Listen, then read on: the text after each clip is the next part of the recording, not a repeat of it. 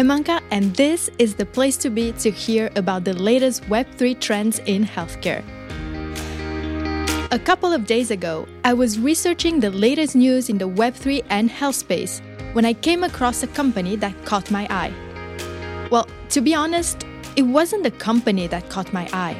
It was their adorable NFT collection made of 3D animals like this super cool pink rabbit with a crown and sunglasses. I scrolled down their page and read that they were, in fact, a mental health company. That's when I thought some digging was necessary. Why would a mental health company create such adorable NFTs? It was time to update my knowledge on NFTs in healthcare and get up to speed with the latest trends. Welcome into the Meta Health. The company I came across is called Voss Healthcare. Voss developed a mental health companion app that helps users track and improve their well being through personalized plans. I had to download the app to see for myself. As I signed up, I was asked to self evaluate my productivity, my physical activity, my stress management, and other criteria. That, along with data retrieved from other health apps on my phone, was used as a basis to create my personalized plan. It involves journaling about my daily activities or tracking my mood. I thought the onboarding was really smooth and the user experience quite pleasant. But that still didn't answer one question Why does this company create NFTs? I had to dig a little deeper. As it turns out, Voss Pet NFTs which are the adorable 3D animals that caught my eye, give holders some unique benefits.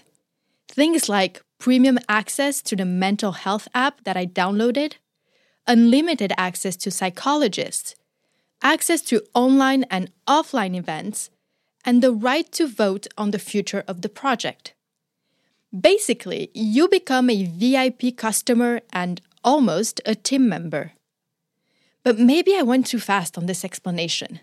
Let's rewind a little bit for those of you who are not familiar with NFTs. NFTs are unique digital assets that are cryptographically tied to their owner. That means that when you purchase an NFT, the transaction is recorded on a blockchain and you become the only owner of that NFT. But what's the point of purchasing an NFT? Well, an NFT can give you access to various different benefits. For instance, by purchasing an influencer's NFT, you can have early access to their content and be a privileged member of their community. In healthcare, purchasing a company's NFT can perhaps give you access to support groups where you can talk to other patients that suffer from the same disease as you.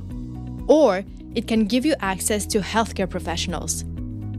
Basically, by purchasing an NFT, you become a part of an exclusive community with extra benefits. But careful, not all NFTs provide you with real world benefits, so do your research before purchasing.